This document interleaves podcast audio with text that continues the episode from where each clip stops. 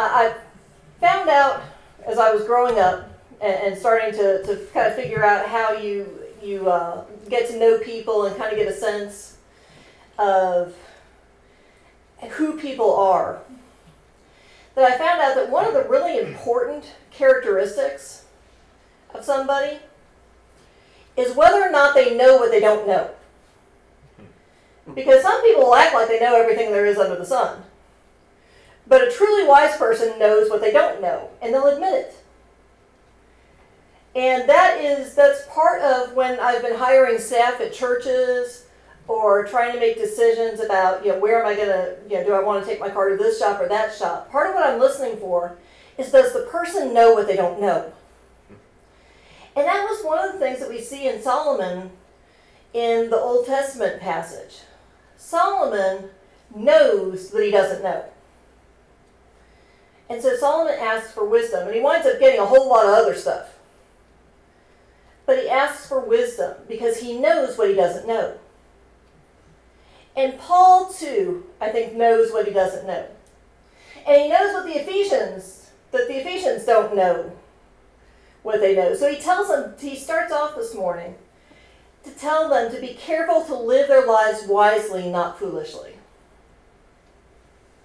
And part of living life wisely is knowing what you don't know and being able to fess up to it. He talks about the fact that these are evil times that they were living in. The Ephesians were part of the Roman Empire. And the Roman Empire was governed under the, the, the famed Pax Romana, the Roman peace, which sounded really good if you were a Roman citizen. You had peace and safety and security. But if you were a peasant or a slave, it was rough. If you were not a Roman citizen, if you were any other category, it was rough.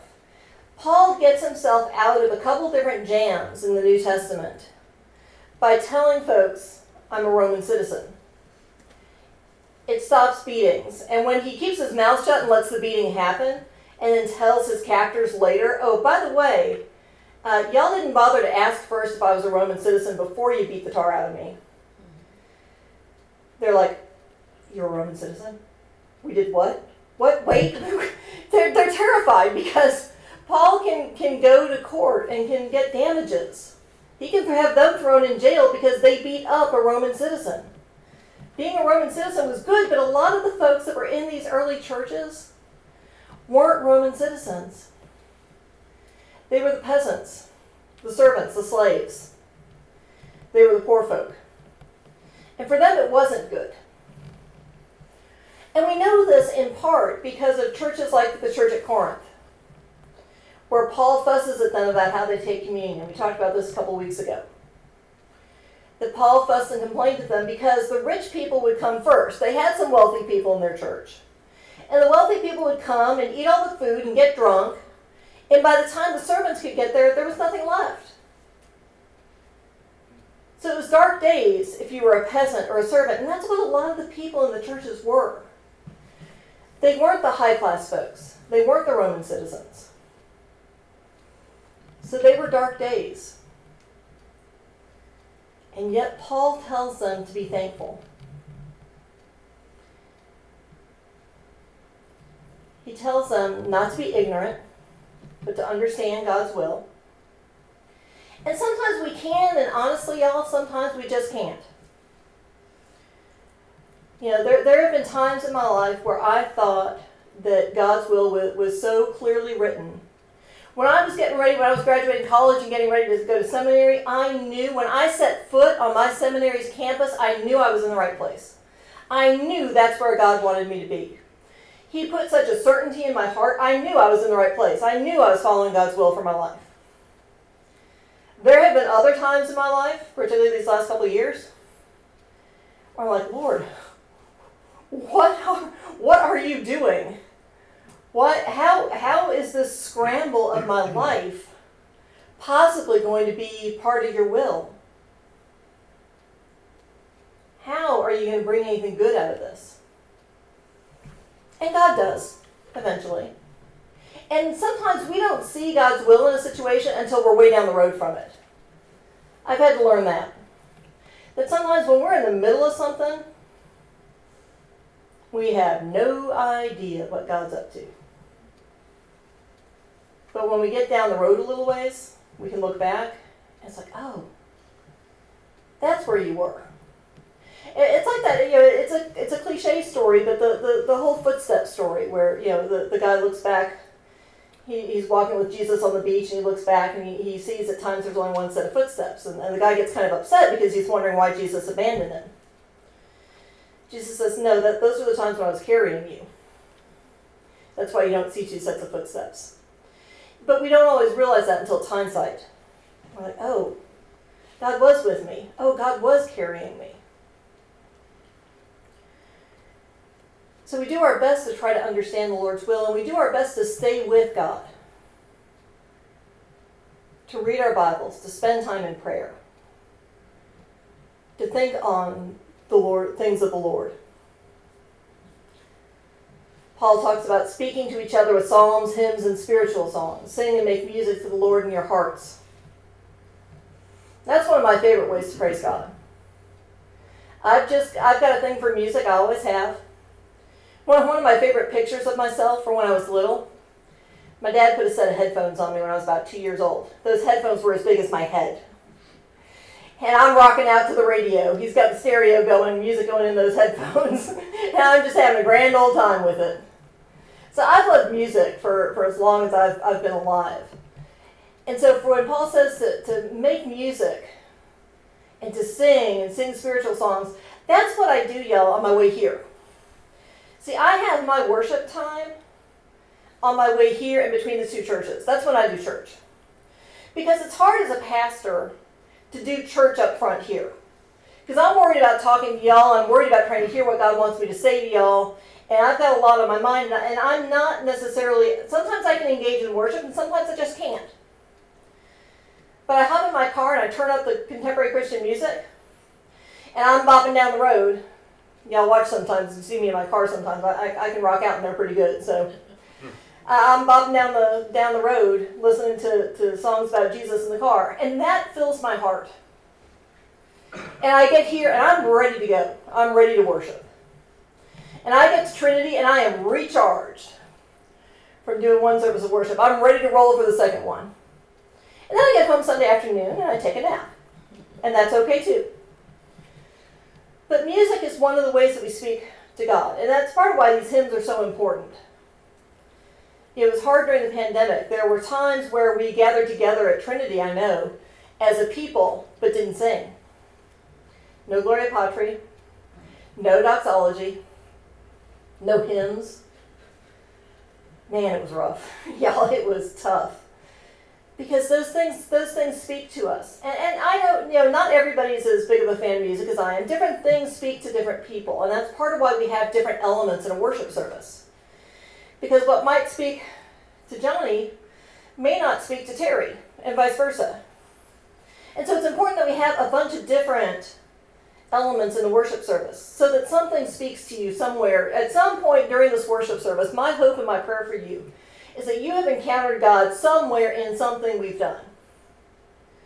That you've met God someplace this morning. And our text ends with always give thanks to God the Father for everything in the name of our Lord Jesus Christ. That's our bottom line is to be thankful. That's how we get through the really dark days.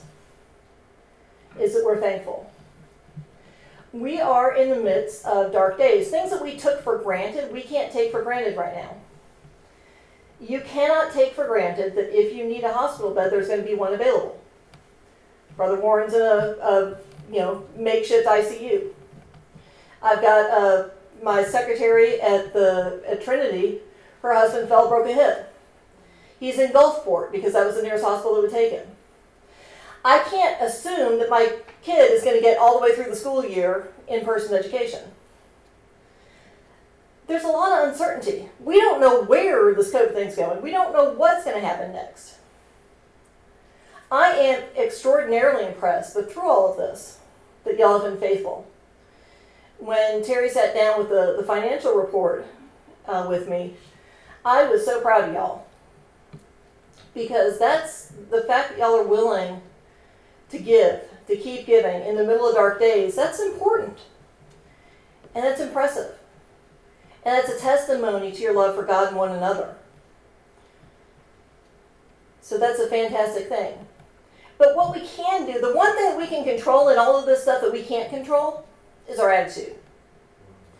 We can control how we are with one another. And if we start from a place of I'm going to be thankful, I'm going to look around and I'm going to look and see what I can find in my life that's good. And I'm going to go from there. That's going to be my bedrock is what can I give thanks to God for? Every one of you got up this morning. You made it here. You're with your brothers and sisters in Christ. You're with people that love you. You're with the Lord who loves you. That's something to be grateful for. Whatever else happens the rest of the day, you got off on the right foot because you're here. You got a good start. Y'all, I could I could complain about the way my day started. Because by the time we began worship, I had gotten up a little late, took a little longer to get ready than I expected, got here a little bit late, and then lost my glasses on top of my head. I just saw them up there. Yeah, they were when, when I was talking to you, they were actually on my head as I was going back to the off. Yeah. We can let that kind of little stuff get drag us down and say, man, this is a really rotten day. Hmm. Or we can be thankful for the fact that I found my glasses, they weren't really lost. I got here, Amen. we got the computer hooked up, it's working, everything's going good. It makes a difference in how we want to think about things. So if we come at it with an attitude of, you know what, I'm going to be grateful for the good stuff. And the stuff that I can't control, which is a lot, I'm going to leave in God's hands because you know what? God's got it. God knows where all of this is going. I hadn't got a clue. But God knows where all this is going. And God's going to take care of us. And God's going to love us through. And so our job is to love each other through. And the way that we love each other through is to start with a thankful heart. Because it's hard to be loving to other people when we're not even thankful for what we have. We just get we get kind of cold inside. But if we can be grateful for what we have, if we can be grateful for the good things, and when I say what we have, I'm not talking about the material stuff necessarily. Although I'm grateful to have a roof over my head. Because I've had times where I didn't know whether or not I was going to have a roof over my head. But I'm talking more about the relationships that we have, the church that we have, the Savior that we have. Those things. When I talk about being thankful for what we have, I'm talking about those things that are, that are more than just the stuff that makes up our lives. They're the things that really make our lives life. May we give thanks to those, for those things. Paul gives good advice in his letters. Some of his letters can be tough to read. And you'll notice I'm not going any further down in this chapter. And if you want to go home and read the rest of the chapter, you're going to see why I'm not going further down, because Paul gets off on one of Paul's tangents. But Paul gives good advice. Because Paul is a Christian first and a pastor second. He loves the Lord with everything he's got, and he gives his all. And he loves his people with his whole heart. And y'all, I do my best. I'm, I'm still new. I don't know you as well as I would like to know you yet, but I love y'all. And it's my hope and prayer that in the time that I'm here at Bird's Chapel, I will grow to know you better and love you more. And that we can all grow together in our love of Jesus and our commitment to serve Him. And may we do so with a thank- thankful heart. Because God is good. Even in the dark times, God is good. And He loves us. And that's something we can always be thankful for. Amen.